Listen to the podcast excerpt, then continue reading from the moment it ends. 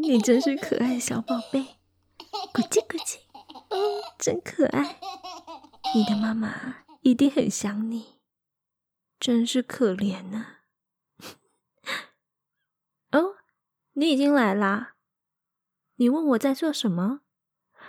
你没看见这可爱的孩子吗？这可是我的新收藏呢。啊，我忘记你是看不到的。不过没关系，你还可以来我这里听故事。好啦，让我们开始今天的故事吧。你小时候也曾幻想跟你一起玩、一起说话的朋友吗？你有没有想过，也许他们并不是幻想哦？灵异体验选集，那个烧焦的朋友。在这边，我要讲一个亲身经历的故事，是发生在多年前工作的地方。那个时候，我在一家幼儿园工作，担任美术老师。有一天下午大概五点多的时候，我到其中一个小班去找老师讨论课程。我看到一个小女孩坐在桌边，手上拿着一本书，沉默的看着我。那个小女孩叫做小希。这个孩子很特别，从入学以来就一直很沉默，也不太跟人互动。更特别的是，他的头发非常稀疏，一撮一撮的，好像掉了很多头发。可是他却长得非常可爱，嘴巴翘翘的，眼睛大大的，配着稀稀落落的发型，形成了一种奇怪的反差。我原本是要找他的老师讨论课程，可是这个时间老师正在打扫厕所，我便在小溪的旁边坐了下来，问他自己坐在这边玩些什么。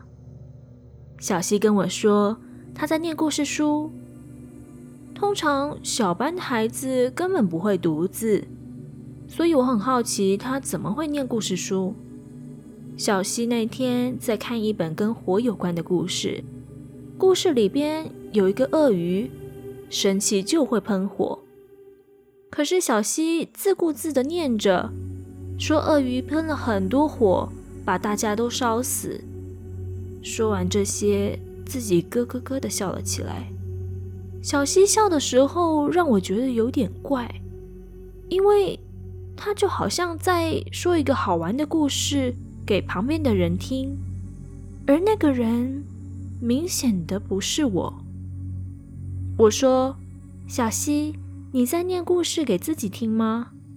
你也可以分享给我哦。”小溪撅嘴瞪了我一眼，说：“老师，你很笨呢，我在念给我的朋友听啦。”这个年纪的小孩常常会用言语的反叛来引起大人的注意，所以我对他的不礼貌并没有太大的感觉。只是我不禁想问他，他的朋友在哪里？小希又瞪了我一眼，说：“哦，就坐在这里呀。”我看着他座位旁边的空位，突然想起，有些小孩在成长过程中会有所谓的幻想的朋友。我觉得小希这种有点特别的孩子，应该也是这样，所以我并没有太在意。我看到班导师已经得空了，我就起身去跟老师讨论课程了。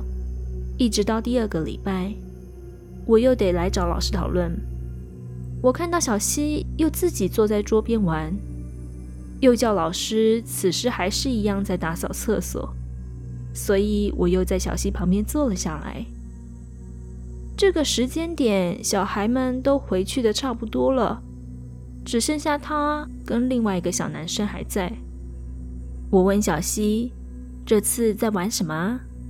小希对我说：“他在跟朋友玩呢。”听到他说“朋友”，我望向了旁边的空位，随口一问：“今天还是那个朋友吗？”小希眨着眼睛点了点头。我好奇地问。你的朋友长什么样子啊？小西说：“黑黑的，好好黑。我问他：“是一只黑色的熊吗？”小西笑了出来。他说：“老师，你好笨哦，他是人呐、啊，烧焦的。”听到这里，我心里觉得怪怪的，这个小孩也太诡异了。我便起身去跟老师聊天讨论了。第三个礼拜，我依然来到这个班级讨论。这个班级叫做海豚班，在走廊的角落。教室里的采光很不好，每次我来都觉得教室有点闷，而且每次下午来讨论，都有闻到一种类似在烧塑胶的臭味。当然，也有可能是因为窗户外的防火巷是放置回收品的垃圾场的原因。教室的格局有阁楼，是孩子们睡觉的地方。因为幼儿园的老板是个迷信的人。所以教室里有些地方挂了风铃和镜子，说是为了风水。而成人的身高常常会撞到风铃。我有一次不小心撞到，班导师还神神秘秘地用手护住，说风铃不能撞到。他说有些禁忌不能碰，碰了的那天，小孩子很容易出事。那一天，我进到教室。依然只有小希和另外一个男生在，小希还是坐在同一个位子上，而小男生则是自己在那里玩积木。因为都要等老师打扫结束，所以我还是会跟小孩子聊聊天。男生自己玩的太开心了，不太理我，所以我又去跟小希聊天。小希依然说他在跟朋友玩。我内心觉得怪异极了。小孩的幻想通常不会持续太久，可是已经三个礼拜了，小希的朋友却是始终都在。我有点好奇的拿了纸跟签字笔给小希，问他可不可以画出他的朋友给我看。我其实马上有点后悔我这么做，因为小希煞有其事的画了起来。小班孩子的画图能力表达其实还没有很好，但是小希却画得很投入。我看了看小希画的幻想朋友，问他为什么他的朋友嘴巴那边形状有点像闪电，有很多头发？小溪说：“就是嘴巴咬着头发啊。”照着小溪的描述，他的朋友很黑。像烧焦的人，嘴巴咬着自己的头发，下午就会从窗户那边进来玩。嘴巴咬着头发这个画面让人觉得有点恶心，让我不禁联想到传统戏曲里面一些扮演厉鬼的人也会咬着自己的头发表示冤屈。听了小希的描述，我越来越怀疑这个幻想朋友是不是有可能存在。所以我问小希：“那你的朋友现在在做什么？”小希指了另外一个男生，他说他的朋友现在在一起玩积木。小希咯咯的笑说：“他的朋友也在吃志杰的头发。志杰就是那个在玩积木的男孩。”小希说完，还自己拍拍手，笑得很开心。而就在此时，那个小男生在玩的上方，风铃自己微微的动了起来，发出叮叮的声音。后来，后来我问了小希的老师：“小希有个幻想的朋友，这样正常吗？”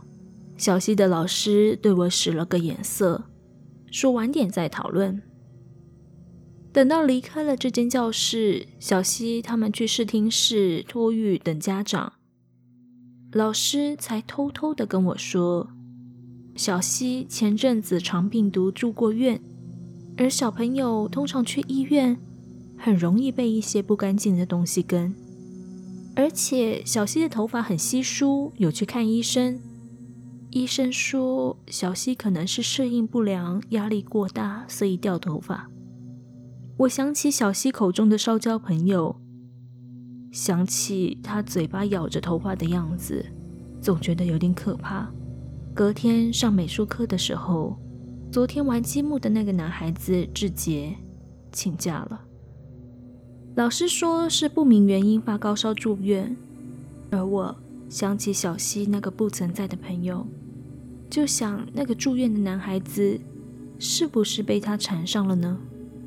我看着挂风铃的窗户，想起小溪说那个朋友都从那里来。后来我跟学校的总务说这件事情，那间有挂风铃的教室还有烧焦的人，总务小姐是一个有敏感体质的人。她说，一般而言她不能跟我说这些，可是她已经快要离职了，所以也没有什么好顾虑的了。总务小姐告诉我，窗户外面的防火巷，下午的时候最好不要去。一到五六点，那里就会有很多灵体走来走去。窗户挂风铃是老师指示的，主要是用来警示那些东西。可是下午的那个时间点，那些东西就很活跃，非常容易进到建筑物里来。听到这里，我想起小溪画的画，想起莫名的烧塑胶的臭味，想起那个烧焦的人会从窗户爬进来，就觉得很可怕。后来我都尽量早一点找老师讨论，避开下午的时段。而小溪一直到中班换教室后，整个人才恢复正常，头发发量突然变很多。变成一个超级开朗甜美的女生，而她也忘记了自己曾经有个烧焦的朋友，而那间教室的风铃，偶尔还是会自己响起来。